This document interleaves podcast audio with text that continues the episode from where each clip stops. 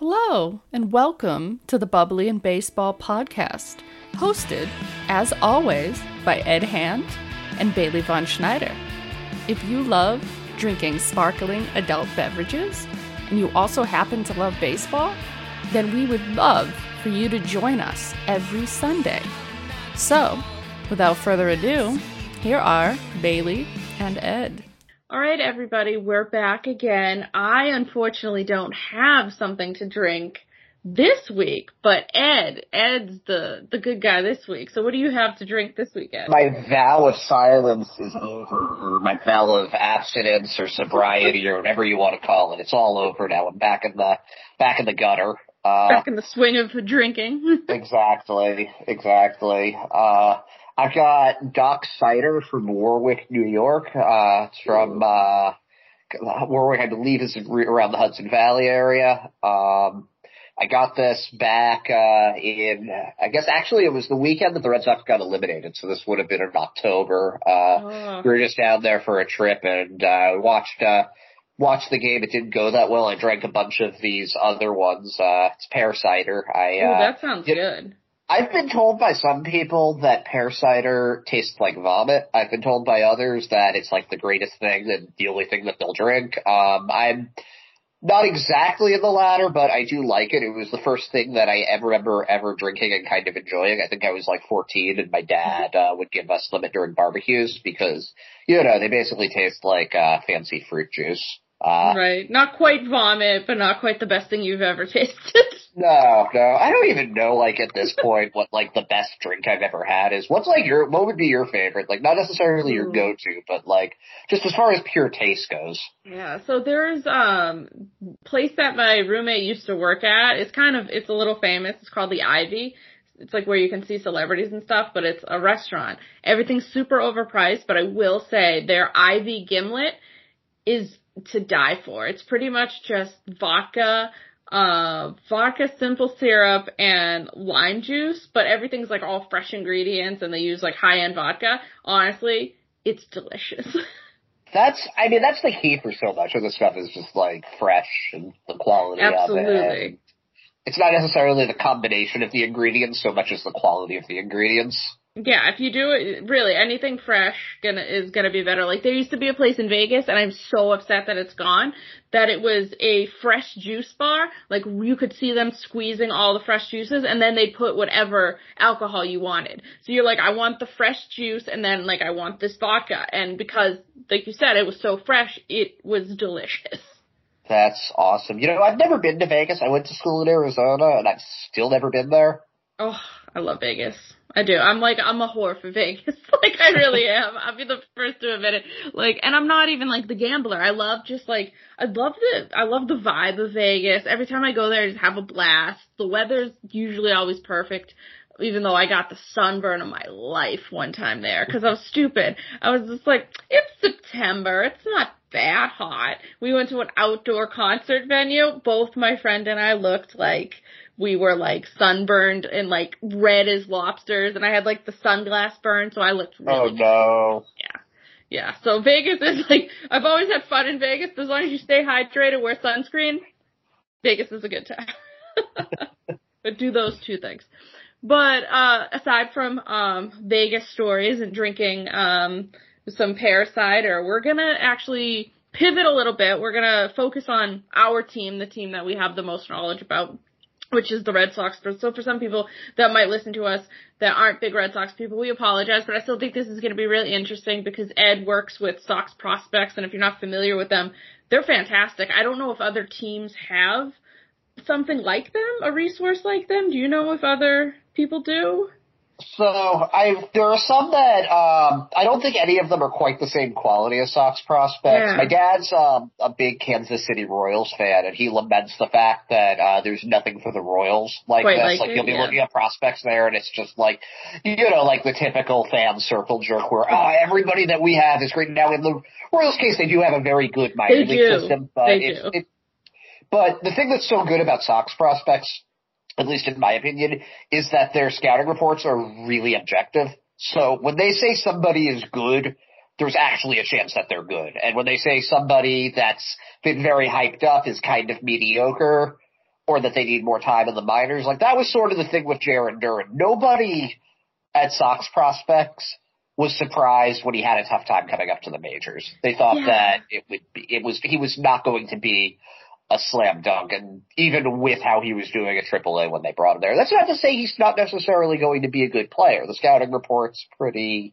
you know, like there's definitely potential there, but they rate their players in a way that's very objective for a, you know, a team, um, a website that is effectively run by fans.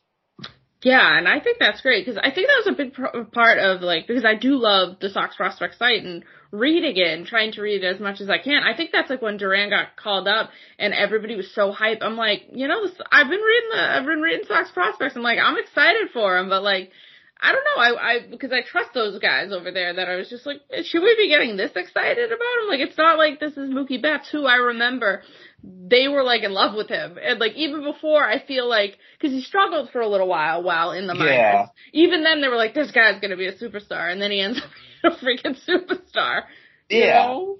I mean, I don't think anybody could gauge just how good Mookie was going to be. Yeah, it's Um, kinda crazy. I think that's that's so hard to do. Um, but there are some interesting guys there right now. Um, I will tell you just one thing before we go into our uh, our deep dive here. It was frustrating um, because my my role with Sox prospects when I started, um, I run the Twitter account and the Facebook and their social media, Mhm. and the guys in charge, Chris and Ian, the guys that are in charge of it, and Mike, um, very specific with their tweeting instructions. Basically, uh, that you don't get into opinion with this. You don't say, "Oh, they're going to be coming up to the major soon." It's literally, I take what's in the scouting reports and I can use that.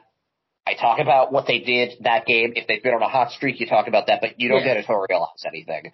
And I gotta tell you, when 90% of the people commenting on it are, why isn't he in the majors already? Fire Chaim, why is he taking so long? Wander Hate it. goes up. It's, um, you just want to respond to it. And you, you, you, you, you just can't, you know, yeah, you just, can't. You have to stay. you just post it and you know let people respond as uh as they want to now i do a little bit of um i was doing one article per week just as far as like recaps go so i have um uh, it was on a day that only the fcl teams and like the dominican republic uh teams Team, were yeah. playing so i have some inexplicable knowledge of some of those guys that are like 17 years old and playing there um but um, for the most part, we're going to be talking more about just like the guys that are at the front of the of the line right now to see who's coming up and who's you know going to be appearing in like the bigger picture of things, like the top like MLB dot com top 100s, that sort of Yeah. thing. Yeah, yeah, and it it is interesting where uh Sox prospects still have Triston Casas as one, which I agree with, and then because of where you know Marcelo Meyer was taken in the draft, like you know MLB.com like has him at one, and I'm like, eh, is he deserved to be at one for the Red Sox yet? Maybe not, but there's a lot of hype. Yeah, it's it's tough with those two. Um, I think that especially because of how hype Meyer is, um, I can see. I know Alex Speier of the Globe was doing the Baseball America ratings, and he put Meyer above Casas. And I think some of it is also that Meyer plays shortstop, whereas Casas is a first baseman. So Mhm. you know, premium position there. Uh, but we're going to start at first base, Mhm. and um, Triston Casas uh, had a.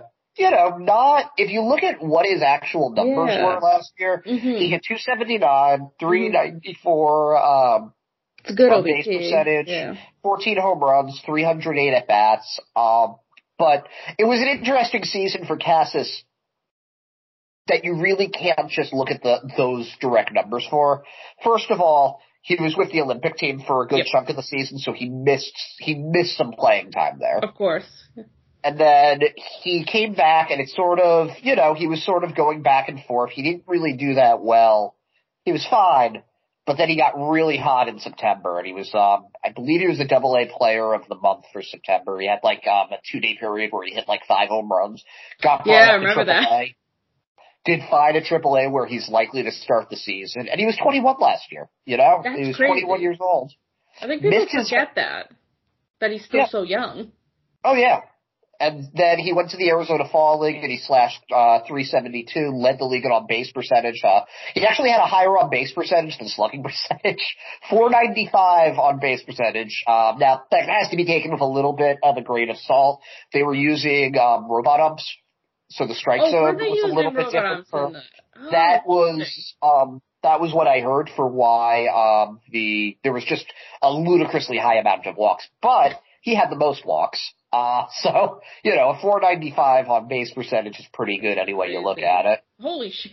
Like that's insane. It means that like, that's like Barry Bonds. That's like half the Yeah. time he got up, he got on base. Well, Uh, yeah. See, I think what the interesting thing with with with Triston Casas is that like a lot of people were getting like you know fans were saying like where's the power? I heard all about this raw power, and he like you said like 14 home runs, but again, yes, he went to the Olympics. He was in Double A. He was in Triple A. So like there are adjustment periods. But my thing is he has the raw power. We've seen it. But my thing is he's getting on base at an excessively high rate. To me, I want him. I want him on base. I, I want him on. I want him hitting for power, but I think the power will still come in time because he is 21 years old. As he learns to sort of really, he has a great handle on the strike zone. yeah. Yeah, he which really I think does. is incredible. He actually, uh, the strikeout numbers at uh, Double A this year weren't even half bad. Uh, he struck out 63 times in 275 at bats, walked 49 times. Mm. So, you know, strikeouts are, are of course going to be a part of anybody like that's game. There is some swing and miss, but it shouldn't affect his ability to tap into his power. Um, he's going to be. I personally think that his floor is just a, an everyday regular. He's got the ceiling of being an MVP, though. He is. Um, I. This is maybe not. I don't know. The ceiling is Freddie Freeman. Yeah, yeah, and I think that's what's really incredible too is that like everybody's like we who who does I still want who doesn't want Freddie Freeman and you're weird if you don't want Freddie Freeman on your team so I'm just gonna say that. But there isn't necessarily a big need for the Red Sox with the potential of Triston Casas potentially being like a, a Freddie Freeman and you have a controllable Freddie Freeman. At 20 by the time he makes his you know debut it'll probably be 22 because I I personally think that they're gonna keep him probably the whole season at, at AAA because uh, he's 21 and he still needs development. So I, I, I don't even see him as a September call up. I think potentially 2023 could be when we see him. But again, I could be wrong. He could get called up at the end of September because he could just play an insane 2022, you know? Yeah, it really depends. He could force uh, he could force himself into the lineup if he plays exceptionally well. Mm-hmm. Or it also depends on what the first base situation is, because if there's a need, if say Bobby Dalbec struggles or gets hurt or um or something like that. I mean, who's going to be playing first next year? There's Dalbec. We don't know if Schwarber's coming back yet. Mm-hmm. I think that they want to, they, he certainly seems like he's in the plans for the future because Yes. of the fact that they haven't gone, they didn't make any trades. They haven't really been going after anybody that's like a full-time first baseman. They brought in Schwarber to play the guy who never played it before. And now Yeah. if they bring him back, probably going to be in left field or something like that.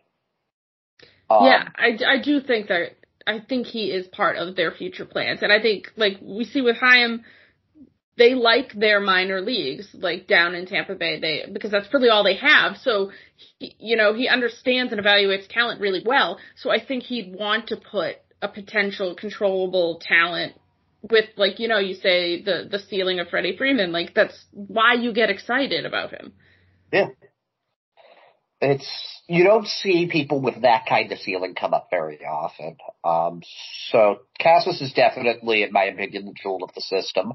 Mm-hmm. Um, beyond him at first base, you know, there were some, my personal favorite, uh, guys in the entire system, not for their talent, but just because of like, um, I don't know if entertainment value is the right way to put it, but there are two players who are, um, were drafted the same year and they played together in Lowell. Their names are, uh, Stephen Scott and, uh, Big Joe Davis, who, uh, Big Joe is, um, a little bit older, maybe doesn't have the same value as Scott because Scott can play catcher and he can play 3rd Mhm. base and he can play outfield, whereas Davis is basically a, a first baseman DH type. But um, they're just characters of the game. They refer to they're uh, they refer to each other as uh, the Meatball Brothers Oh, love it. or the and the Meatball Gang. Um, they're just these big, hefty guys. They live in a trailer together during uh, the season. They uh, barbecue together. They share a bunk bed.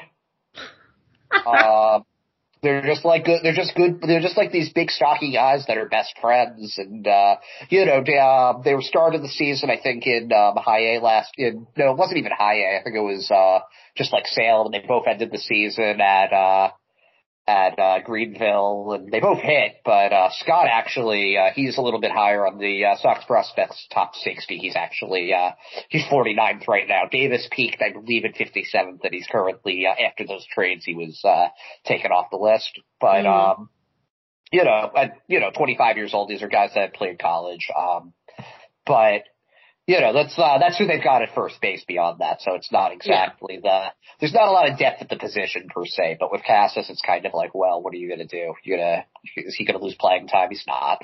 Yeah, yeah, it's true, and he'll be the everyday first baseman, I'm sure for you know the Worcester Red Sox. And who the hell knows with that jet stream there, he could be ball, balls could be flying the hell off that bat next season.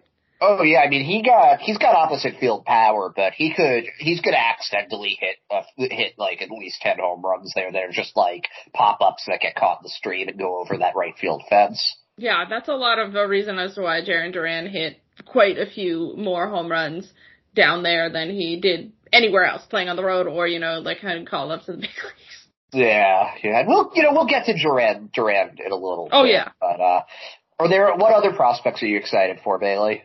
Okay, I am like when he was drafted, Nick Yorke. Oh, I think everybody yeah. did a a who a who and Chaim Bloom. Once again, we can't question this man because holy shit, am I excited!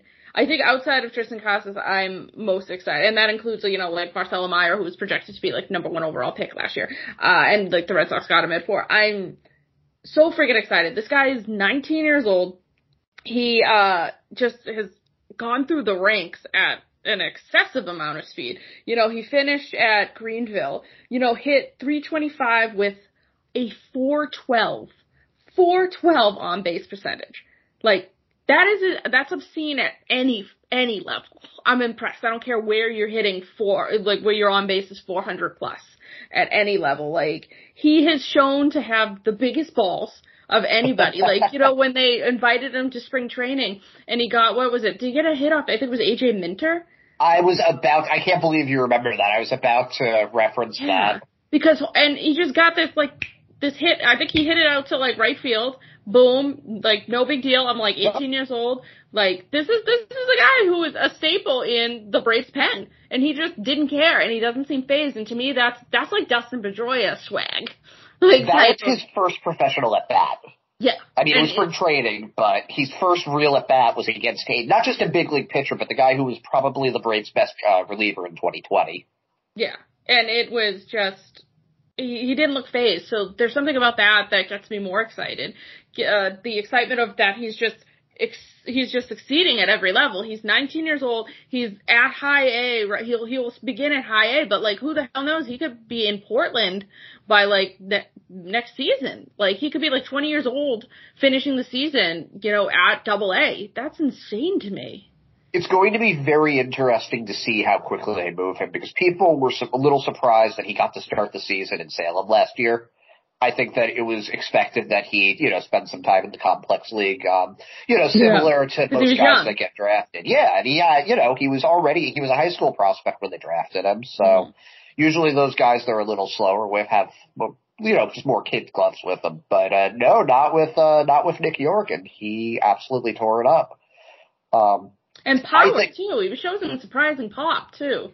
Oh yeah, I mean, yeah. He hit that grand slam. I remember he hit a grand slam. He had a, he had a, I mean, between both levels, he had a 516 slugging uh, percentage. His power actually improved when he got to high A. He went from jumped hmm. from uh, 500 to uh, 571. Now less at bats there, but he still, uh, you know, but still he hit 20 doubles and 14 homers and five triples for the season. Stole 13 bases too.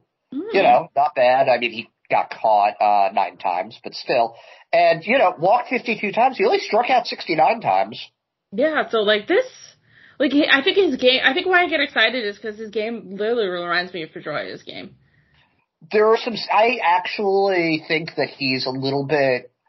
It's very easy to make the comparison to Pedroia. Pedroia is a better contact hitter, I think, at least Now at, at this this point, stage. sure. But I, for some reason, I just, I just think of Howie Kendrick.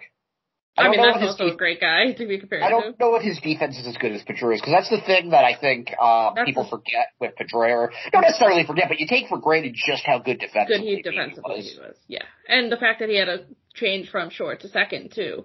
And Yeah. was still that good. Yeah, isn't a big part of uh you know, the the only drawback to Yorke's game is that didn't he have to have shoulder surgery so his arm strength is a little diminished? Yeah, yeah, I believe he was like a third baseman or a shortstop or something like that initially. But also, there's time. I don't know how serious the injury was, and he was like 17 when it happened. So, you know, like that gives you a little bit more more recovery time. I could see. I mean, it depends on what the team looks like when they need him. He could. I could see him being somebody that plays left field, potentially third base, first base. If the bat's there, they're going to find a spot for him. I don't know how married to second base the team is with him, though. Hmm.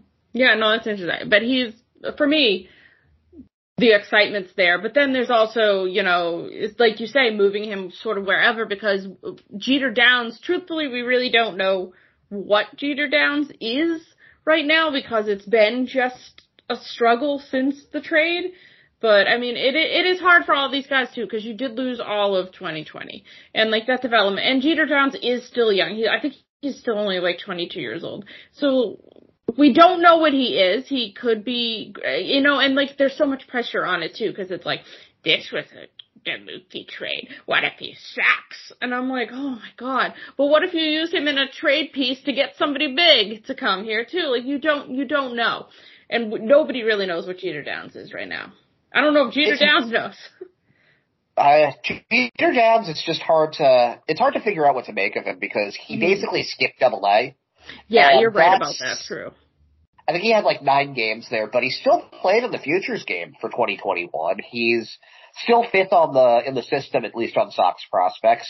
He Mhm. started to hit a little bit better towards the end of the season. It doesn't really He show. did, The final yeah, stats were not pretty. He hit 190, uh, 272 on base percentage, uh, 333 slugging Yeah. percentage, but 14 home runs there and he stole 18 bases. So, you know, there's, you can find the silver linings there at times. Uh, yeah, and- and again, he's still he's he's young. Well, he is uh he is 23 now, but that's still that's still young.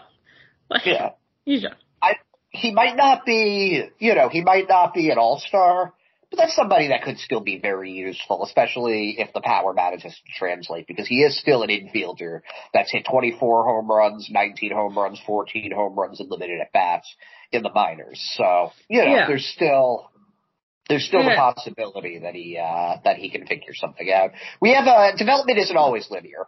You know, that's something that, um, something that we hear a lot of, I hear a lot, um, within Sox prospects. The, you know, the, you just, you can't always predict how these, how these guys are going to evolve. And Downs is definitely, uh, somebody that's hard to predict there. But I will say next year is very important for him. Um, Yeah. it's really, this, it could be the difference between if he's going to be a major leaguer or if he's going to be a quadruple A player. Um, Yeah. we'll really see because, you know, the luster starts to disappear. He stops to have the excuse of, oh, 2020 messed up his development. You know, well, now you've had two years of triple A. Yeah, no, it's very true. And whether or not, like you said, they did move him along quicker than maybe they should have.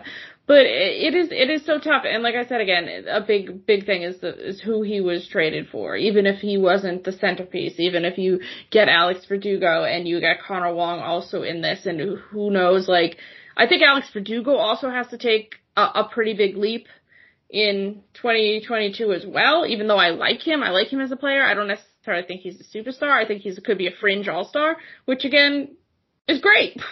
Like I think that some of it, the issue with Verdugo is just his conditioning is just doesn't seem like it's that great. It seems like he lost speed between 2020 and 2021, and you know he's freaky. Seems like he sometimes loses his focus a little bit. If he ever figures out how to use that wall in Monster in Fenway, though, if he ever figures out how to pepper things off the monster, the guy's going to hit 330. Yeah, and I think he has that potential. And it's like there could be an immaturity level. So like, do you get somebody to say, "Hey," and that is Alex Cora's job to say, "Hey, like, you're good. You're you're our starting corner fielder. We don't know where it's going to be right. It's going to be left. You're a corner. You're not our center fielder. And use that big green thing in left field, man. You have yeah. he has a gorgeous swing. He, I think he is a dynamic baseball player. But again, you know, going back to the idea of like the Red Sox traded a superstar potential, barring injury, first ballot Hall of Famer who's gonna have an LA probably on that hat, not a B, but who knows? Who knows? It could be like, or that, or it could be injuries get to him, he doesn't get into the Hall of Fame, and they paid him a shit ass amount of money, and the Red Sox are set up for the future. Like, we don't know. We don't know what's gonna play over this next decade, cause it's a decade of what Mookie Betts will do, and it's a decade of what the Red Sox will do. So you have to wait and see, really. How much is a shit ass of money? Is that more than a buttload of money? A shit. It is. It's a shit ass of money. I three hundred and sixty five million, and somebody says here's sixty five million off the top. I'd be like, thank you kindly. And thank you for the shit ass. Thank you so much. shit ass amount of money.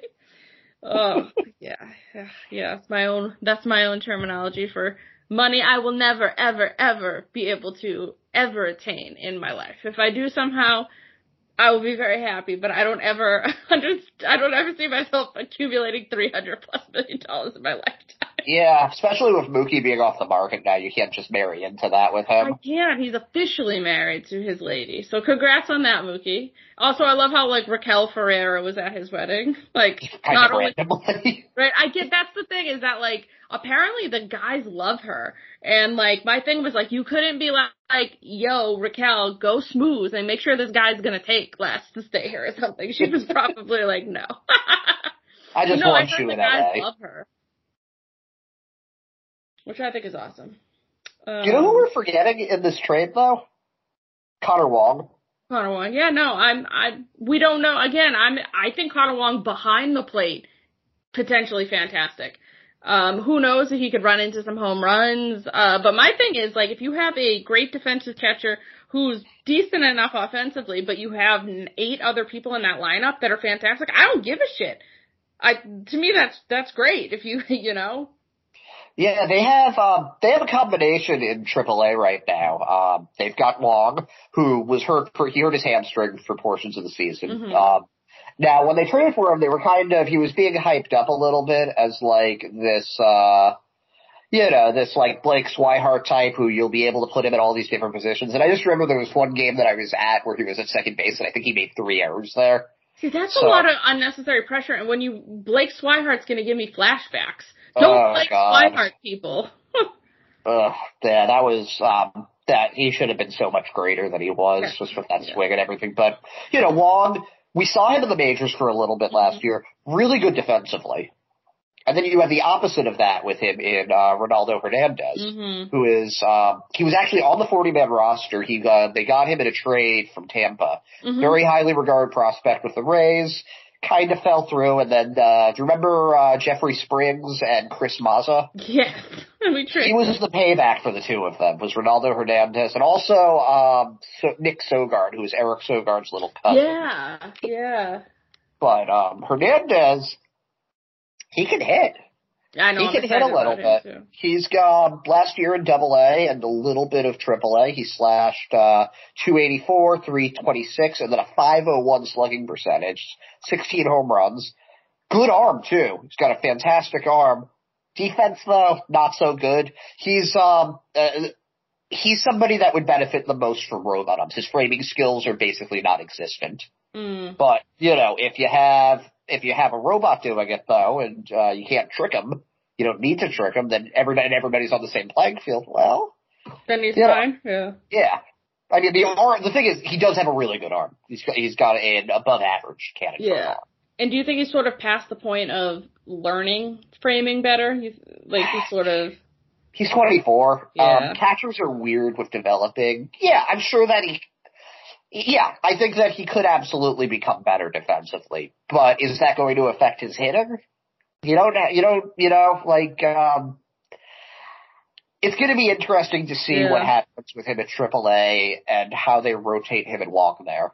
Um, and if honestly, I could see Wong potentially, depending on how, if they trade Vazquez or if they trade Plawecki, I could see mm-hmm. Wong actually having a gig in the major leagues next year just because of that versatility. You can he's a catcher that you can use as a pinch runner. He's a catcher that you can put in the infield in a pinch. Yeah. And he's a catcher that's already proved that he can catch major league talent.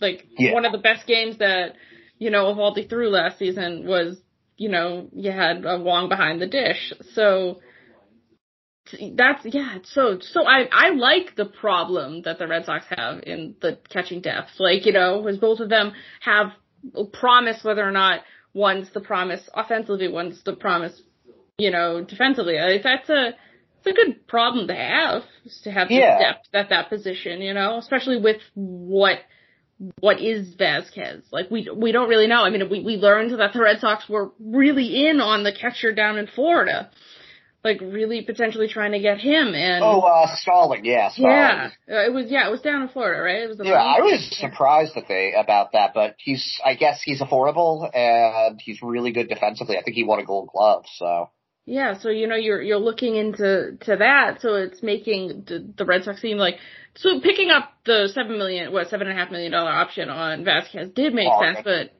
yeah, but who knows what they're going to do with him? Are they going to try to trade with for him? Or are they just going to wait out the seven and a half and then go into you know 2023 with you know either Wong or Hernandez or somebody completely different? We don't know. yeah, it's um catching though. You really can never have enough catchers. And when I started at Sox prospects at the end of uh 2019, there was one catcher on the prospect list, um, and I think he was 50, 58th, and Mm. They've got this was pre Wong, and now Yeah. they've got they've got um, Nathan Hickey was um, he was the fifth round pick uh, this year in the draft. He's got he's supposed to be uh, they haven't seen him a ton, but he's supposed to have some potential there. Oh, great. They've got um, Kole Cottam at Portland, who's uh, 24. He actually had a pretty decent showing in the Arizona Fall League. Um, and they've got this other kid who I think is only like 17, but he looked good, very good in the uh, the Dominican Summer League. This guy, um, Enderso Lira, who uh, was signed for eight hundred fifty thousand dollars um, as an international free agent last January. Um, he's 18 now. Sorry, he's Venezuelan. Um, he's one of these guys though who just for his age, he actually knows how to draw a walk. He's very selective, knows the strike zone, Mm, really good, good. arm. And that's going again. He's 18, so as he he's, He's still gonna grow. physically developing. As he Mhm. gets bigger, as he gets stronger, that arm's going to get stronger too. And he's already a pretty decent uh, defensive fielder. Hmm. So, you know, he moves well. And here's the other thing in his scouting report. He is athletic enough that he could move from third base if he outgrows the catching position, if he becomes too big to be effective. You, yeah. So That's that's, somebody, that's somebody to really pretty far down in the system, but Mhm. just having that kind of depth there and having that kind of potential down there, it's pretty, it's pretty cool. Yeah, that's great. So like we're we're just seeing so many great things that like, you know, Chaim Bloom and his company of men and women are doing to just add depth because that was the big thing, you know, like a lot of people say certain things about like Dombrowski, oh, I didn't really like the way Dombrowski worked or Dombrowski depleted the farm system. Like Dombrowski came in and did what Dombrowski does, but it's not as if he left the cupboard completely bare, but it's just what Chaim is doing is doing so much depth that when you start to lose pieces, there's still depth there. So like when we lost pieces with Dombrowski, there wasn't anything else. He wasn't really adding more to what he was taking away. It's sort of, Yeah. it's like a, a Dombrowski thing, but at the same time, like, we knew that's what he was gonna do and some fans love the way that he works that way because you're gonna get the big names, you're gonna get the the bigger trades because that's you know Dombrowski really goes for the the names of the proven talent rather than the talent that you have at the minor league levels. Whereas like I kind of am excited about the way that you know Chaim Bloom works and working to get this farm system and to, you know, build that talent. Like we've got all these guys that we've built. Like we built the guys that you desperately want, but like we built them from the ground up. So I, I kind of like that way of working too. And it's very different. And I understand a lot of fans, Red Sox fans especially, are just impatient and want the big names. They want Freddie Freeman at first, even though Triston Casas could be the next Freddie Freeman. You know? Yeah. And I think that, um, with going back to what you said with Dombrowski, he did hold on to some of the really good names. He like did, he held, he he drafted Casas, he held on to Devers. I think he drafted Jake Groome also, who's a guy that'll come up when we talk about pitching. Mhm. So it's not like the, there- there's like nothing from what Dombrowski did. The problem No. was that it was boom or bust. It was either guys that were incredible or guys that like you couldn't trade, or guys that were nobody wanted to trade for, and Yeah. that's how you end up, you know, needing to trade for Andrew Cashner when you desperately need a middle of the rotation starter. Absolutely. So that proves exactly why somebody like Chaim Bloom was brought in. For sure. Yeah. So we talked about him a little bit before, but uh what's your gauge on Marcelo Mayer?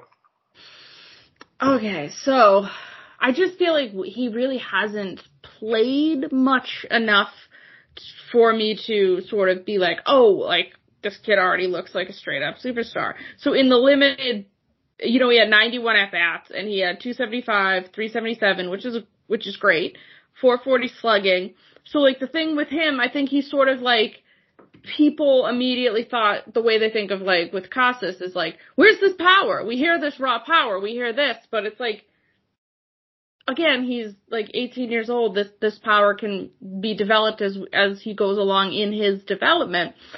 Uh, but the fact is that you're getting again, you're getting on base at a really high rate. I I love that. I love a get on base type of person. I hear that you know, the comps coming out of the draft were, you know, hits like Corey Seager, fields like Brandon Crawford, and I'm like, shit, sign me up. Well, that You just know? sounds like uh that sounds like Corey to me then. Yeah, so if you're like a 2.0 Correa, like, again, sign me the hell up for that. He, uh, has definitely in his frame, he, he can fill out a lot more and the filling out of the frame will give you more power. Uh, I'm excited. It's, it's a, it's a lefty swing. It's a, a slick shortstop. It was the person that the consensus was that he was going 1-1. And so the entire time of like, you know, when I was getting excited about the draft, I thought he was gone. I was like, he's a Pittsburgh Pirate. So, you know, then you start thinking like, okay, I want, I want Jack Leiter.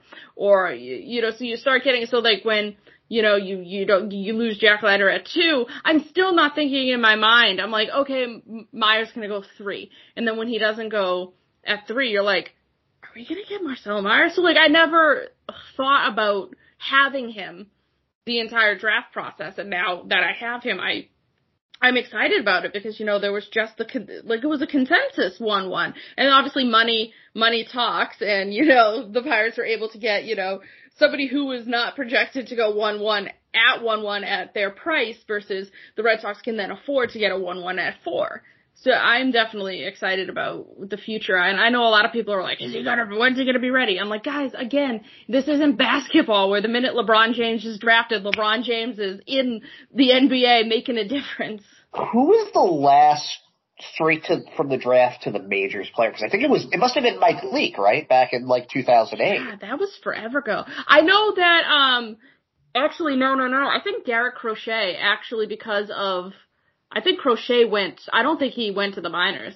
Oh wow, I didn't realize that from the White Sox, right? Yeah, I'm pretty sure that I think he went straight to I think I'm gonna double check this, but I think he get I think he may have gone straight to the majors.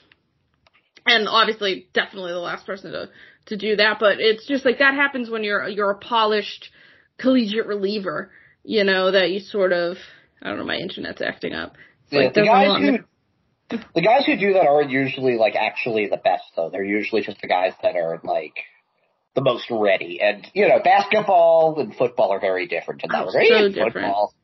I mean, football. You know, you'll have like even somebody like Mahomes was like sitting on the bench for the for his first season. Yeah. Okay, so here it was, okay, so he was called up in September of the same year that he was drafted. So the question is whether or not he actually played in the minors at all. Let's He see. might have got like a month or two or something. Yeah. Cause I know like Chris Sale pitched the same year that he was also drafted as well. Yeah. Oh, oh no, here we go, here we go. He is the 22nd player to go straight from the draft to the majors without playing a minor league game. The first That is is- Mike Leake in 2010. Yep. That is wild.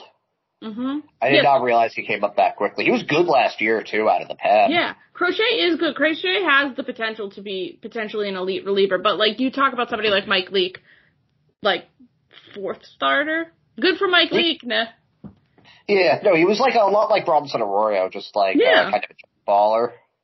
which is totally fine, and you never had a play in the minors, so good for you. But you're right, it's not as if like like somebody like you know there was a fast a fast ascension with somebody like uh Bryce Harper, like he barely played in the minors, but also that's just a rare case. He was like the LeBron of baseball, so pretty much, you know. I feel like Benintendi moved really quickly too. Benintendi did move fast as well. Obviously, Mike He- Trout moved incredibly quickly. Yeah, Benintendi didn't he win the Golden Spikes too though? So he He was did. like those he won the Dick Howser and the Golden Spikes. He was incredible in college. Yeah. Yeah. But you know, um, you were saying before that like the power takes a little while to come. That is true, especially for teenage players, unless your claim to fame is the fact that you hit 900 foot home runs Yeah. before you even got drafted. And that, uh, there we're talking about the top third base prospect on the team, a guy who is actually surprisingly close to breaking the top 100, at least for MLB.com, and that's Blaze Jordan. Yeah, I'm uh, really excited about it. that power. I'm so excited. I watched that like the that home run derby. Granted, they're aluminum bats, but still, shit.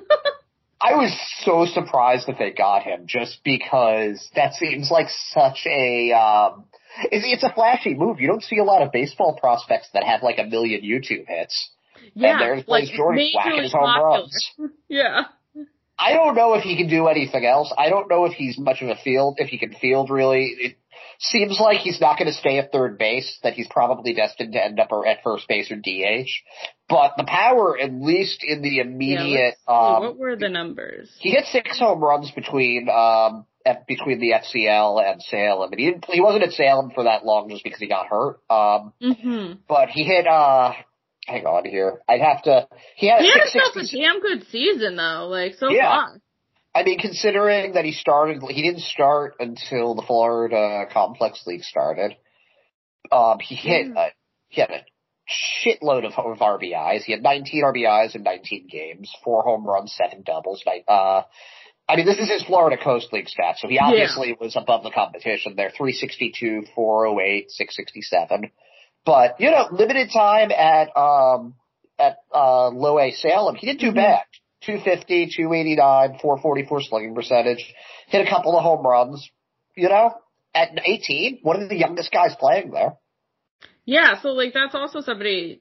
Yeah, so his power's there. He's got the power. Maybe the rest of his game develops sort of ar- around the power, which would be exciting. You know. The thing that's going to be really interesting and telling for him is going to be when he gets to Double A and the pitchers that he sees start to have better breaking stuff. hmm If he can hit off speed stuff, he's going to be a big league player. Yeah. If he can't, you know, well, those Mm. YouTube videos are pretty cool. Yeah.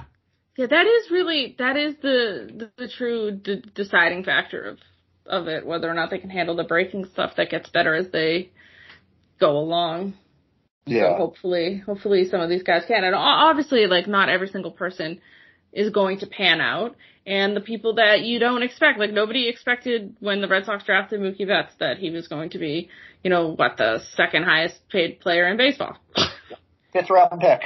Yeah, you just don't expect these things. That's the thing with baseball. Like when Albert Pujols was taken with like with like the the fifteen hundredth pick or something, it was like something obscene that you you you don't know that this guy is going to become Albert Pujols, first ballot Hall of Famer. Like there's just certain things that you don't expect with baseball, and I kind of I kind of like that about baseball. You can sort of take somebody anywhere, and they can be great, or you can have like a, a Mark Appel who gets drafted one one and just sucks. Yeah. It's so there's there are no sure things. There are no can't miss prospects, and guys like Mike Trout. I think what was he taken 16th or something like that? Yeah, 17th? and it's because he's from Jersey and it's a cold weather and he couldn't play year round. That's a big reason why he wasn't taken higher. Yeah. the beauty of the game. The fact that he was still taken so high playing from New Jersey really does show you how good he was. like really. Like really. Yeah. Still a first round draft pick, so it's not as if like the best player in baseball wasn't a first rounder. He didn't go one one, obviously, and he's better than all those other guys. in the draft, including everybody in the game of baseball. So, uh, yeah, you just don't know. You just don't know where you're gonna find your talent. Fucking Angels, man. Why couldn't we have been the guys that went to Jersey to watch this guy play?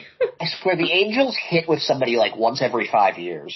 And I don't count Ohtani because like he was a proven commodity and he just decided Yeah. to go there. Yeah. But it was like him and then maybe Jo Adell now. Adele seems like he might be the real deal. Hopefully, hopefully Adell figures it out. I mean, like, they've, the Angels have never really had a problem with their offense. Yeah. Never. It's the pitching that's been the issue, which Yeah, and they took nothing but pitchers, so I hope one of them's gonna hit for them. well, you know, we'll see if Syndergaard or whoever else they're uh, they they spend they're spending on. Yeah. Who knows? Hopefully, Um, I mean, I, I'll root for them to just because Mike Trout. I mean, guys still got never won a playoff game. I feel bad for the guy. Yeah, and he hasn't been in the playoffs in a decade. Um, He's very rich. yeah. Very It's like he's real happy with his kid and all that money he made selling Subway sandwiches. yeah, You know, right. he's fine. He's got his child, his wife, his subway, New Jersey, and he lives in Southern California. He's doing alright. He's doing okay. He wants a ring, but if you stay there, it may never come. But Ugh. it's it's it's it's frustrating though, uh, thinking about Mike Trout and then thinking about who the Red Sox have in the outfield in the minors right now because uh Jarren Duran is still kind of the cream of the crop. Uh, he's still te- yeah, he's still technically a rookie. Um, he hit fine in AAA last year, 258, 357 on base percentage, uh, 16 home runs, 516, uh, slugging percentage, but he just could not make contact at the big league level, couldn't take Yeah. advantage of his speed. And his defense, it, you can kind of tell that he came up a second baseman. yeah, and not everybody that comes up a second baseman can transition to the outfield the way Mookie Betts can. Uh, they put him out there because Duran has all of this speed, but he's still very raw when it comes to playing playing center field, especially. It's in Fenway Center. Like, there's a reason why Jackie not- Bradley Jr.'s back, guys. It's, it's not good to be that raw when you're a 25 year old, 26 year old rookie. That's also that was a big problem of people saying like, "Oh, he's ready. He's 25." I'm like, that doesn't mean he's ready. That means like, yeah, I get he went to college, but like, he's he's he's older because he wasn't great for a while. Like he did that whole swing change, and the swing change helped, but then Yeah. He got in his head and he started tinkering with the swing at the major league level, which was then making everything just this big old pile of mess. Yeah, no, he uh definitely looked a little overmatched at the major league level. Now that happens sometimes, like Dustin Pedroia, going back to him, sucked his first month in the majors. And, you know, we'll see. I think he's going to get another chance. They'd be really stupid to cut ties this quickly unless there was Oh. a trade that they, you know, that they couldn't say no to. Like Oh. if it was like, hey, we'll give you Frankie Montas. But, uh, The you only know, way, yeah, I agree with you 100%. The only way that Jarren Duran isn't a Boston Red Sox in 2022 is if you're getting a monster, monster return. yeah. And Yeah, that's probably not gonna, they, they're not gonna sell low on him. Um, Yeah, no, for sure. But also when I see like people posting like him in the gym doing like these lifts with his like amazing sculpted arms, I'm like, and they're like, oh, they're gonna shut up the haters. I'm like, uh, he had those arms last year too. Doing chin ups isn't gonna make you hit a breaking point. No, remember when he had Drew Benintendi? He got got jacked, and it just kind of fucked him hit. up. Yeah, yeah. Yeah, like no, like no, that's not. You don't want him to be buff. You want him to be lean, Yeah. lean And me running machine. Exactly. And so like him doing like pull ups isn't impressing me. It's making me say, Hey, like there's the part of me that's saying, Hey, but there's also the part of me being like, Hey, can you also hit breaking stuff? like, Yeah, you know, maybe maybe take some batting practice instead of like showing chin your ups. I don't know. off. Yeah. Like yes, from an aesthetic standpoint I like to look at you doing chin ups, but from like a baseball fan standpoint, yeah, I want you in the cage a little. Yeah, you Yeah. can do chin ups in the cage, I guess, in between reps. Like that's Do it. fine if you're not going to get hurt doing it. Yeah. So yeah, I, he is interesting, and of course you can't you can't give up on him. Just the way I thought it was so stupid that people were ready to anoint him like the best player in baseball. Uh, It's it's wild. I feel like at least one per episode, one of us just gets really angry thinking about uh, Red Sox Twitter. Yeah, really, it's true. I love Red Sox Twitter, but at the same time, it makes me very angry.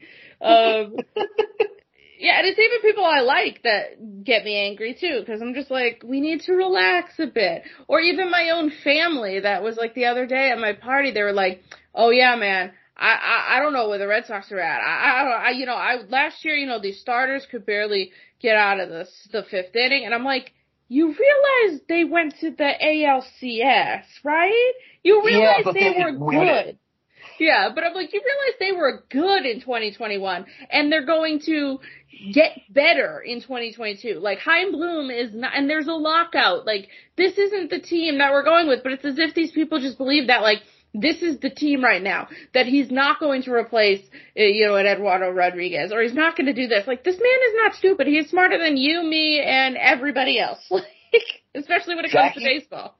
Why did he trade Renfroe for Jackie Bradley Jr.? Yeah, Doesn't make any sense. Renfroe's Right. much better than Jackie Bradley Jr., who will definitely be the starting center fielder. right? And the more and more I think on that, like Chaim's like this this could be amazing because like Chaim Bloom really could have got the best out of Hunter Renfroe and traded him at the perfect time to then go out and get a potential Seiya Suzuki or someone else for the outfield while also making the Red Sox defense better with Jackie Bradley Jr. that you can play in a matchup. Like he could, oh, Jackie could hit really well against this one pitcher. Let's play him tonight, and we know we have a great center fielder. Or, you know, we need somebody to come in in the defensive replacement. We've got the best center fielder. Like, think about that. Like, that's better than having Hunter Renfroe. Yeah. Especially if uh, Suzuki comes in. They also got Yeah. a couple of, you know, decent prospects in Alex uh, Binelas, who's sort of like Bryce, um, not Bryce, sorry, Blaze Jordan Light. Um, he was uh, third round pick of the draft last year. Uh, hit really well in high A, nine home runs, uh, in 139 at bats, 309 average, 390 on base percentage. Nice. Can't field at all, uh, and we'll see how he does as he advances, but still only 21. And Yeah. then he also got, and we talked about this a few weeks ago, he also got David Hamilton, who's sort of looks like he's going to be sort of like a Willie Bloomquist type, uh, like utility infielder, who is very, very fast. Uh, stole Mm. over 50 bases last year, so. That's insane. Nobody they don't have a steals anymore. No, no Really? one does. And guys like that are, are valuable. Um, so that's, uh, that's who they got there. It's fun. The outfield is sort of sad to think about though. I'm just, uh, there's And Gilberto Jimenez. yeah, he's really the only the only bigger name potential, right? Yeah, I mean, he was like the hottest thing in 2019, and he didn't even do that badly last year. It's just that they thought he was going to have some more power in his game, and he hit like three home runs, and he didn't steal that many bases. But he still hit 306, you know? He's still Mhm. really fast. That's Um, right. I understand the, the, the love of power, the need of power, but if you have somebody who's getting on base and hitting, let's say, doubles and triples, like, do, do we give a shit that he's running into barely any home runs? Like, I, I don't know. You know, I don't really know how to, how to gauge that quite. It's it's tough to tell. I mean, the game has really, you know, with like all the launch angle stuff, it really has become a little bit less nuanced as far Mhm. as, oh well, this guy can do, this guy knows how to bunt, or this guy can steal a base for you, or he's good at hitting running. Um, I do think that I, I don't know. I think for some reason people see him as more of like a fourth or fifth outfielder. So I don't. uh I'm, you know, there's still time for him to develop though. He's going to be 22 going into next year. He'll be with Greenville, so you know, we'll see what he does there.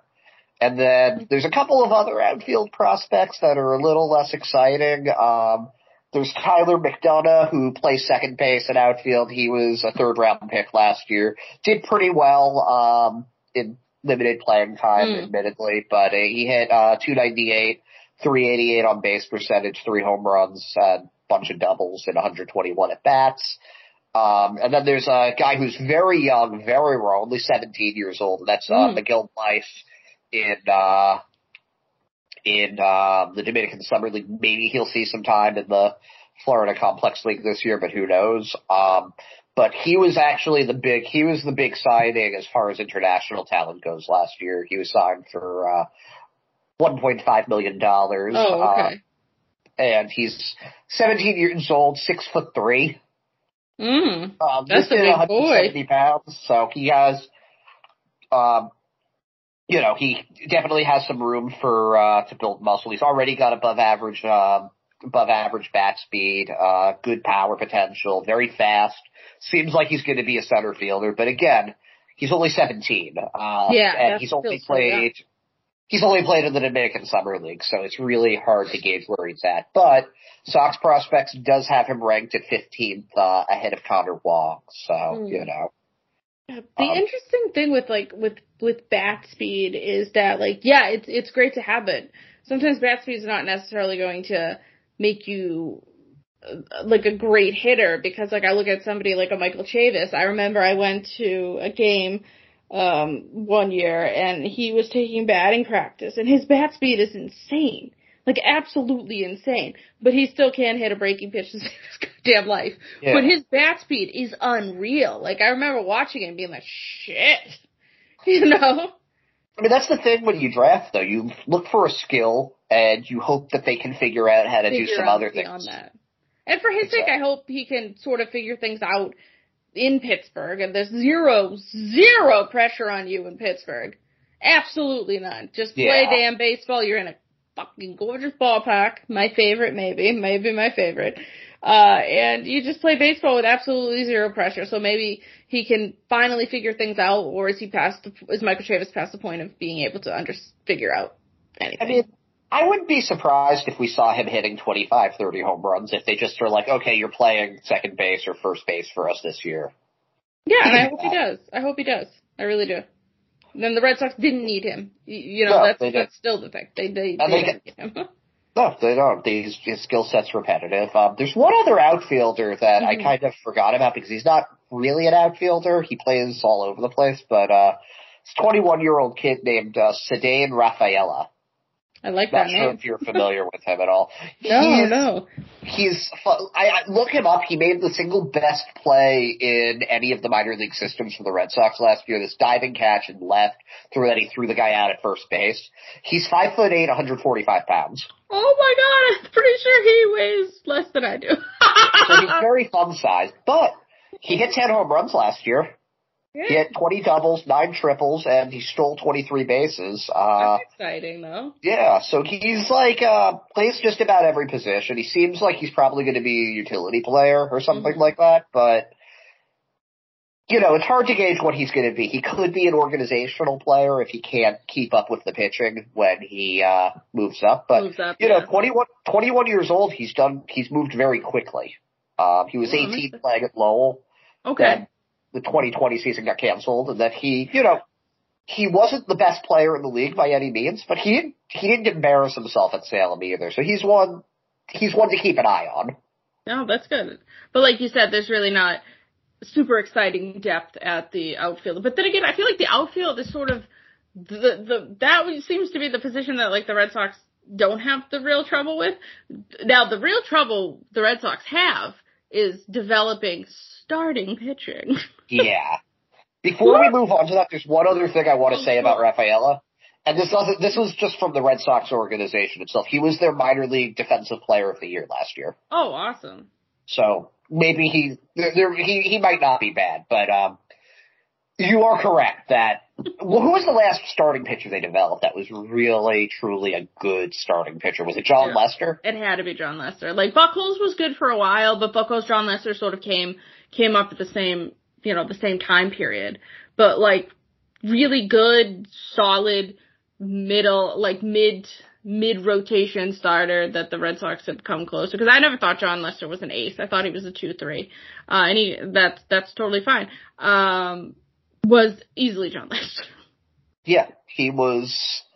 He had a few ace seasons. He had a few seasons when he was truly, truly. The, the two years he finished second in the Cy Young Award, Mm. he was truly great those years. But for the most part, yeah, he was a number two guy, number three guy. And he got paid like it. The Red Sox, the, their big problem was they wanted to pay him like pennies, pretty much.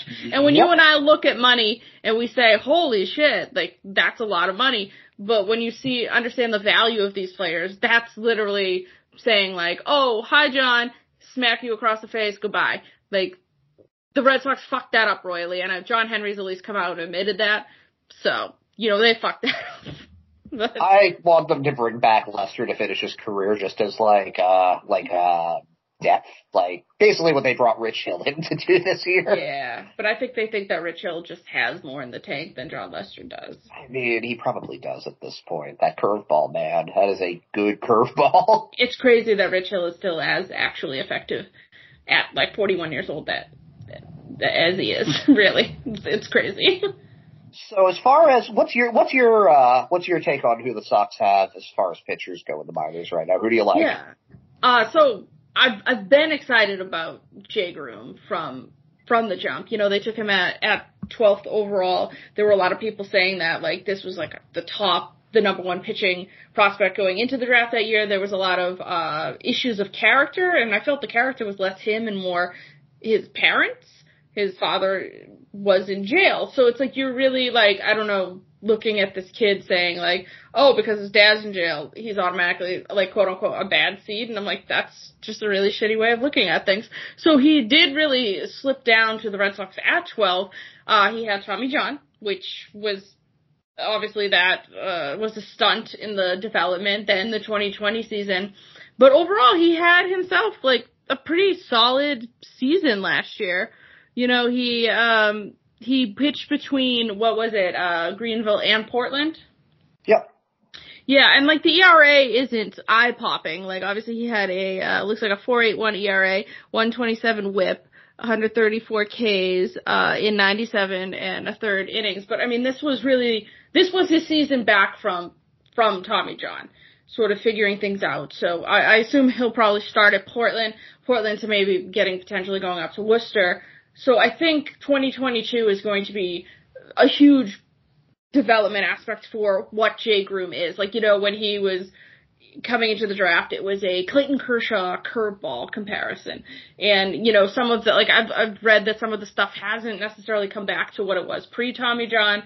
So I think with him, it'll be interesting to see what the 2022 season between, you know, Portland and potentially, uh, you know, um, Worcester is and what he means to the Red Sox. I don't think he's necessarily an ace, but if you have a potential three in him, like I think that's something to really look forward to. One thing that is worth noting about Groome, and you are completely correct, especially about um, the fastball has not come back yet. The fastball he was hitting 96 pre-surgery, but Mm. you know that sometimes that takes a little bit longer. High A, he was three and eight with a 5.29 ERA over 18 starts. He got a cup of coffee for the end of the Double A season. He went two and zero with a 2.30 ERA Mm. in three starts, 15.2 innings, four walks, 26 strikeouts. Mm. So he, and I remember when this was happening with Portland because I was like, oh, maybe I can get tickets for this, and then I Mhm. couldn't. Uh, but he went uh, for three starts. He went ripshit in Portland, and it's going to be really interesting to see if uh, he can build that. Um, Did it the was fastball come back up a bit? He was up to 94 by the end of the Okay, season. It wasn't okay. quite the 96 it was, but you know, if he has to learn how to pitch, there are worse things that have happened. Uh, you know, he's, um, but he's also on the 40 man roster, so that gives him a very distinct advantage over some other players on the team. Yeah, for sure. So like he's definitely one that um excites me for sure. And obviously like we do have we have like we saw with uh you know uh I heard that Brayan Bello is also like a pretty big one. I the prospects guys really like him a lot. Oh yeah, yeah, he's, uh, he was, um, absolutely dominant, especially when he started the season in Greenville. Uh, he was, uh, 5 and 0 with a 2.27 ERA in 31 innings. Mm. uh, seven walks, 45 strikeouts, and then he got brought up to, uh, you know, he didn't do badly. He, uh, 4.66 ERA, um, 87 strikeouts and 63.2 innings, 24 walks. So, you know, he struggled a little bit more there. They hit him a little bit better, but Yeah. he's only 22 years old and he's a starting pitcher that hits 100 on his fastball. Shit. That is Now, he's also only six foot one, 180 pounds, which always worries me a little bit when you've got a guy throwing that hard and That's- throwing a slider. Like that kind of like, uh, that's not always the best combination, but if he could keep it healthy, at least for now, he was on the futures game team, uh, No, he can definitely pitch. Um, he's somebody that we might see as a midseason call up out of the bullpen. I would think. Mm. And and having a hundred might be potentially something that could be beneficial in the bullpen. That seems to have been the issue with the Red Sox. It's not like a lack of developing pitching. Like it's just that it's really been starting, or these guys that we think are going to be starters really end up in in the bullpen, like Matt Barnes. Matt Barnes Remember, it was like Matt Barnes and Anthony Ranaudo and like Henry Owens were like all oh coming God. up, and none of them did anything. Oh my God, Owens was just supposed to be good, and oh God, that was brutal brutal, brutal. That was pretty, pretty. Allen Webster, remember him? Oh god, yes, Rosa. Yeah, or it's just at least with somebody like Barnes was able to sort of you know transition his stuff into a bullpen, and I think he just needs to manage his mental aspect of the game, but I think he needs to also just ma- we we need to manage his conditioning because he yeah. does prove that he's somebody that tires, which is which is fine if you can manage that. Uh, so that's sort of been the Red Sox issue is with those start not having the starters really. Yeah, and there are two other starters that were uh, Bryan Mata was people. Everybody was saying he was going to make his debut in 2021, and then he yeah. had the Tommy John surgery. Fucking Tommy John, man. And then there was also Thaddeus Ward, who uh, yeah, the two TJs does not go by Thad. He wants to go by Thaddeus. Good for him.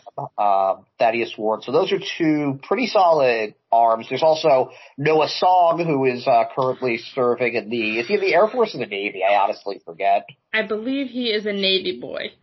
Yes, and yeah, that one, his shit is elite like watching all the video and like getting him where they got him was because they were like, oh, this is like first round talent level, but obviously the commitment to the military hasn't dropped. And um, I, what the hell? Like, what is his timeline at all? I have no I, clue. I have no idea. And it's sad because I'm like, I want to see this kid pitch. I really do. I feel like I think what I heard was two years. He has to serve for two years, and then he might be able to get a deferment or something like that. But I'm not. I don't want to be quoted on that. Yeah, so hopefully soon. But that just puts him. It already puts him behind because he did four years of. He actually did four years of college. So where some guys do three, you know. So he did four years. He graduated from the yeah, I believe the Naval Academy, uh, then he went to flight school, which he has to do for two years. So then you're already at like what, 22, 23, 24. You're at 24, 25 by the time you're, so I don't know, does that, is your development just, you're like, oh, okay, he was working out and his development is so good that like he can then, I don't know, fly through the ranks a little bit because he did pitch a bit, uh, what was it in like 2019? He did pitch, uh, a little bit for what, Lowell? Believe so, yeah. When, yeah. Back when, back when that was still a thing. Oh, rest in peace. I love, I, I love. I love the spinners. I used to go to the spinners a lot. So yeah, definitely he's somebody to be really excited about too, but like you you have no clue on what's going on with him, you know? Yeah. So. And then you know, obviously Oh sorry. Oh no, I was just kidding. And then we got other guys like Winckowski, Seabold, Murphy. Like there seems to be a good amount of of depth at the at the pitching position, but whether or not like what are these guys? And like I've got one for you. I've got one for you that slid under the radar for a lot of people, but he was actually our uh, Sox prospects pitcher of the year for 2021. He was a uh, 26th round draft pick in 2019. Hmm. Left-handed pitcher, 25 years old, named uh, Brandon Walter. That's a he had uh, he's already gotten through his Tommy John surgery. Oh, that's good then. Kind of came out of nowhere in Salem. Uh, he wasn't even starting for them. He was mostly pitching out of the pen. Uh, but you know, it was kind of undeniable. He was just doing so well there that they brought him up to high A Greenville as a starter. And he ended up, uh, 3.70 ERA, uh, started 12 games, 58 innings. Uh, he walked 14, struck out 86. Oh shoot! So that's a 13.30 strikeout to to innings pitched ratio. Mm. And, and, do we, um, do yeah? So he's what Greenville? He, he was at Greenville. He'll probably be at started Double A this year. Oh, that's exciting. He was he was very very good. Um, now you know that's not that high in the minors, and he was a little old for there, but the stuff is very real. He tops out at 95 on the fastball. He's got a two seamer. Uh, spin rate's a little bit below average and it's not exactly overpowering, but he was able to jump that velocity significantly in 2021 and he makes very weak contact with, like, uh, batters just make very weak contact with it. He's also got a very good uh, changeup that uh, he kind of use to manipulate batters, and he's got a slider in there too. So three pitches, maybe he ends up a reliever, but he's definitely a guy to keep an eye on. That's exciting. I mean, I love stories like that. You know, Yeah, kind And of out there's of also- nowhere. There's also the youngest guy in the system of these guys, um, 19-year-old uh, Wikelman Gonzalez, who uh, pitched extremely well. Uh, he started with the uh, FCL Red Sox, and he uh, did very well for them, uh, 3.60 ERA. But he got brought up to Salem before the end of the year. He was even better then. He uh, had a 1.53 ERA for Salem, uh, seven and four starts. Shoot. Only uh, he he did give up a fair amount of walks, eight walks, twenty strikeouts, but the stuff's electric. Uh, ninety-seven mile an hour fastball, uh, decent changeup, slider, curveball. Mm. Um, the curveball is kind of a new pitch, and so is the slider. The breaking stuff, as he is still very raw, only nineteen yeah, years old, developing. still developing, but the potential is really there. Um, he's not as raw as a lot of guys his age are. That's exciting. Um, so those are those are just uh, he was uh, the breakout player of the year for Sox prospects. So uh, just, I just wanted to mention those two because they uh, Yeah. nobody's talking about them, but they did very well in the lower minors, and those are just uh, guys to keep your eyes on. Now you mentioned Winckowski, who I like a lot, also. Yeah, like you just got we got Winckowski, Seabold, like uh was like Kutter Crawford, like that we saw we we saw Seabold and Crawford. Uh, Crawford just not ready. His stuff is good, but like he's just not ready for the majors Yeah. and just sort of got tossed in there. Um, so there definitely is an excitement level for pitching potentially. Like, of course, you know, like uh, you'll get the fans that'll say, I don't see a Roger Clemens down there. Like, where's our ace? Where, you know? Yes, uh, get me uh, Randy Johnson. Yeah, yeah, or like, oh, so, so, you know, the Dodgers, they, they've got their, like, their aces and we don't, like, what, you know, where's our Walker Buehler? And they stuff like, and I'm just like, like, shut the fuck up. I'm sorry. I'm sorry. That's what I'd like to say. Um, so again, it's about, it's about depth. I know fans hate, hate the idea of depth, but like the Red Sox have depth and potential starter depth which is great. But then again, with the, with the Boston Red Sox, we can buy David Price. Like, you know? Yeah, they just throw. They haven't. This is why you don't throw out money until you absolutely. It's your. It's your moment to do it. It's the right time. Yeah. It's the right player. I don't think. I. I don't. David Price was Dave Dombrowski's guy. He traded Yeah. for him a couple of times. Yeah, he likes him. so I. I'm. I'm shocked that he isn't uh, uh, on the Phillies at this point. Price. Right, imagine if he ends up there, that'd be kind of, that would actually maybe make sense, cause like the Phillies could use pitching, and the Dodgers could use getting rid of that money. Yeah, so. We'll see what happens with that. I could see the Dodgers making it some kind of a deal with like giving a prospect to get out of that contract. Yeah, yeah. And then we only have one more season left of it, and we're, you know, and like, thank you to David Price. I don't get, like, you don't win in 2018 without David Price. So. No, he was an absolute monster in the playoffs. No though, ill so- will ever towards David Price. Like, and I hear he's a great guy and a great teammate. He just doesn't like the media. Who gives a shit? Like, R.I.P. Astro. Oh my god, was my favorite. I was so excited. I was more excited. I was like, oh cool, we got David Price. I'm like, now we got Astro. We I got just Astro. want the dang bobblehead. Oh, that was so cute, the little Astro bobblehead. yeah. Um, but is there anybody that you think in the the system that like the Red Sox should like fans should be like really really excited about? Like, granted, like we've talked about, like there's a there's a don't miss, but like these are guys that the Red Sox could potentially get excited, like Red Sox fans Really, really excited about? Um, I mean, I have uh, I have one of my favorites. He's currently uh uh 60th in the uh on the Sox uh, prospects uh, top list, but uh his name is um and this is the actual pronunciation of it, Jhostynxon Garcia. I like it. That's a Joe a good name. Stinks on Stink. Garcia. Chill. Yeah, so people are gonna have a good time with him if he gets called up.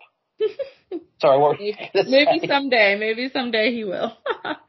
but yeah, I think like we can get excited about a, a Triston Casas. You can get excited about a Nick, a Nick Yorke. You can get excited about you know the power that is Blaze Jordan. And also, it, like his parents literally like named him Blaze. Is That that is, really his birth name? I think it is because I haven't seen anything other than that. Like you sort of understand that like you know, like Dansby Swanson, you understand that like Dansby's his middle name and like things like that. He doesn't even have a middle name, Blaze Jordan. He's literally just Blaze Like Jordan. Blaze Jordan. Like that is a wild name. Or you understand that like Buster Posey wasn't born Buster Posey, you know? How is that his real name? That's that's nuts. I think it might be because I've just heard nothing else, and that is wild to me. If his parents were like, "Yeah, we're just our kid's Blaze, like this is our That's- kid Blaze."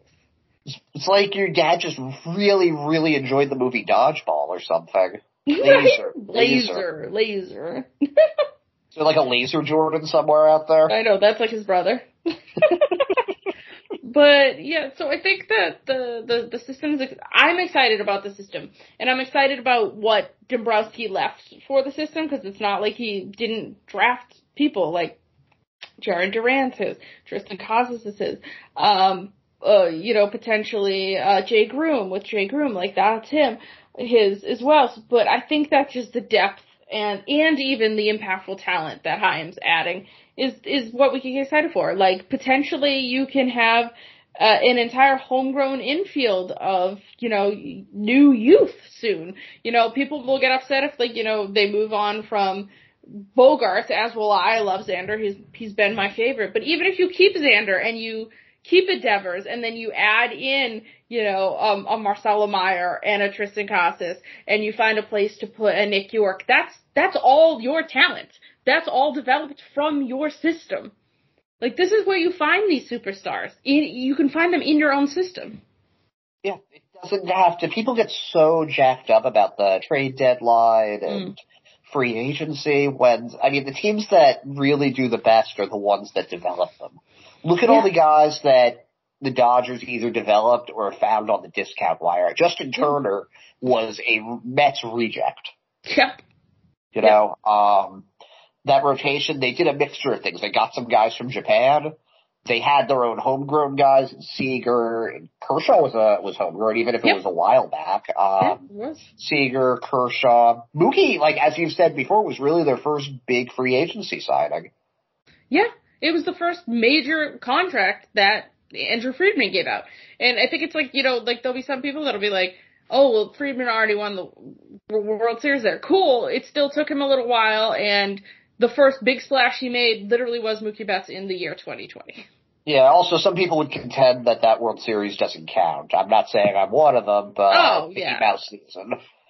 Yeah, you could feel weird about it. I would have felt weird about it if the Red Sox won and like, I still, 2021 still feels weird.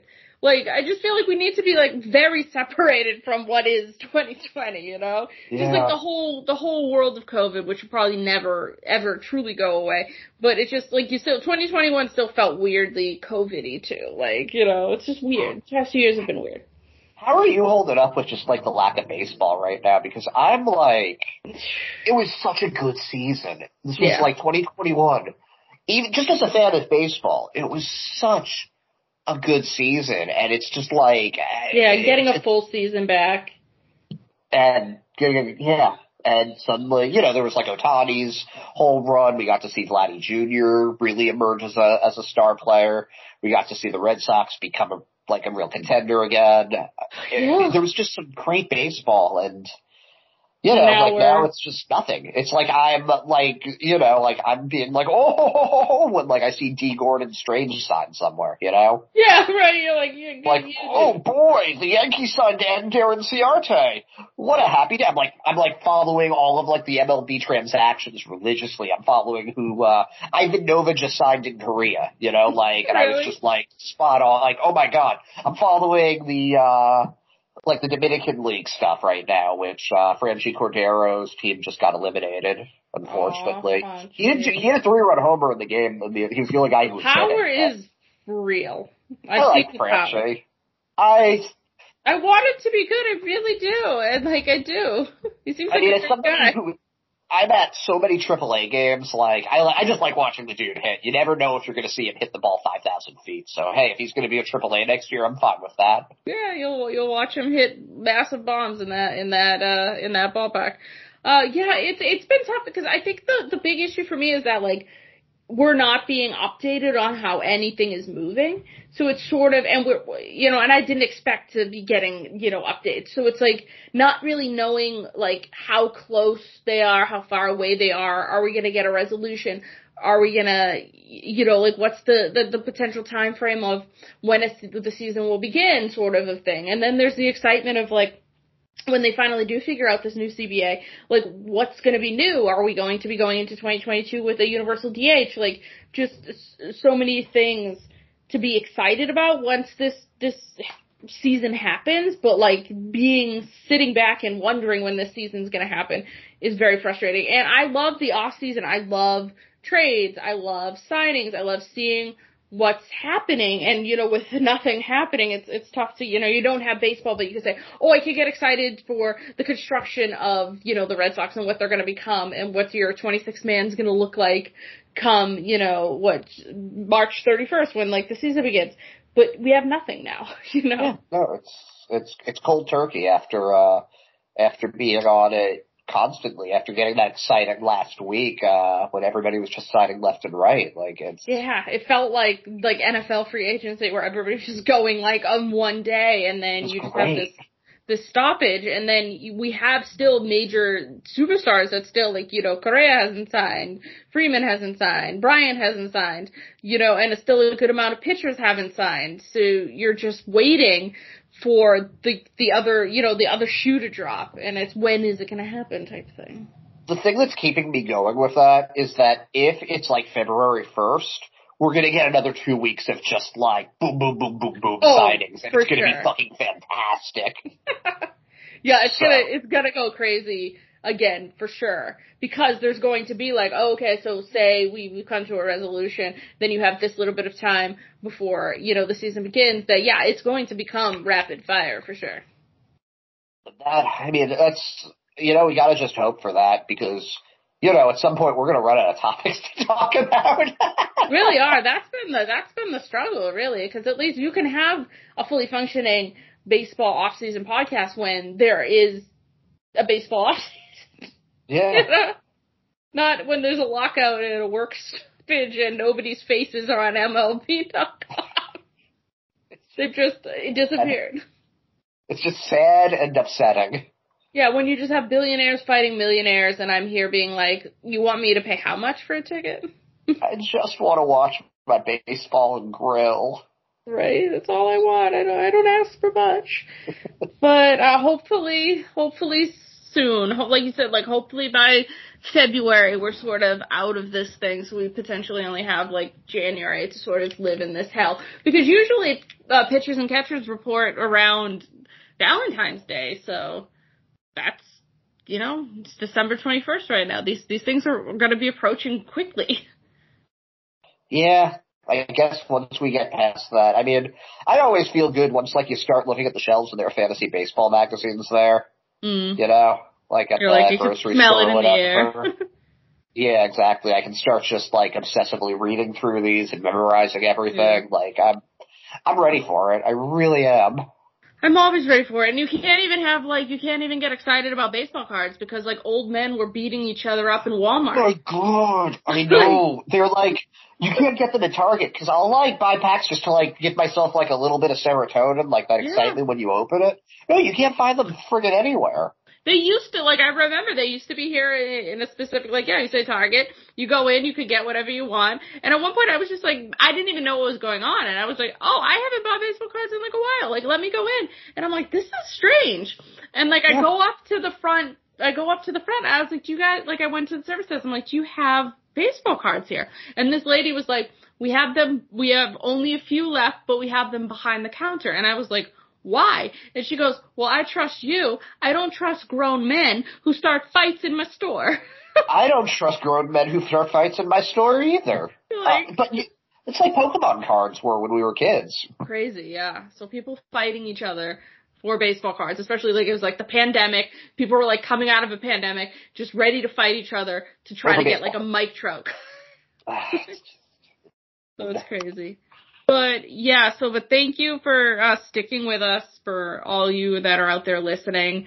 Uh, we're gonna be getting back to Sundays. It's just been kind of crazy. You know, I'm back in Boston for the holidays. Holidays have been kind of crazy, you know, like parties and this, that, or everything. But we'll be getting back onto our normal schedule. We're gonna try to figure out some, some things to talk about, try to have a little bit of fun with it to keep us, to keep us sane. yeah, pretty much. I I'm start slowly starting to lose it. Like I've been just trying to find some kind of a hobby other than baseball. Like it's not easy to do. I saw the new Spider-Man movie. I'm seeing. Uh, I did too. I did too. See, what what what'd you think? I uh, I just wish it was I wish it was Willem Dafoe for the whole movie. Yeah, Willem Dafoe's fantastic. Spoiler alert out there. Um, it was just a very fan. Trailer. Yeah, it's a very fan servicey movie. I will say that. Uh, everything that I thought was going to happen happened, pretty much, except for one thing. There was only one thing in the whole movie that I was like, oh, that happened, pretty much. Um, but I love. I will Tom ask you Holland. what that is after we're done recording. Yeah, after we're done recording. Uh, I love Tom Holland, so I could watch him do anything. So. He's the sweet boy. Yeah. So yeah, I'm seeing more movies. I guess I saw House of Gucci. A um, seeing the Matrix tomorrow, the new Matrix movie. So Yeah. hopefully. That'll get into movies. Get into movies. Yeah, well- I love movies. Oh, I was into them. I had, when I started when I started college. I was a film major. Um, and then I. uh Oh, we didn't. We didn't actually talk about the that yet. That you got your new job. Speaking of movies. Yes, yeah. So I'm excited. Obviously, we'll st- uh, still be doing the podcast and still be doing my my baseball writing as my like side stuff. But yeah, I got a job. I'm gonna start working at Paramount Pictures for the first six months. I'll be a tour guide. So if you're ever in the LA area and you want to take a tour at Paramount, request me. I can request me Bailey Von Schneider. I could be your tour guide. Come meet me. Have fun. Um, and then after that, I'll sort of be transitioning to like different jobs on the lot. You know, if somebody meets you, likes you, talks to you, you can become somebody's assistant. So it's really all about networking and just having fun and, you know, one day to be the next Kevin Feige. I don't know. That's dreams. Would be pretty cool. But yeah, congratulations. That's awesome. Thank you. I'm excited about it. And uh yeah, as always, everybody um that likes to listen to us, rate, subscribe, interact with us on Twitter. Uh both Ed and I have our private Twitter handles and then of course at Bubbly Baseball. You know, just listen to us, uh talk to us. We we need people to talk to now. We're going crazy, so please chat with us. We love you. Bye guys.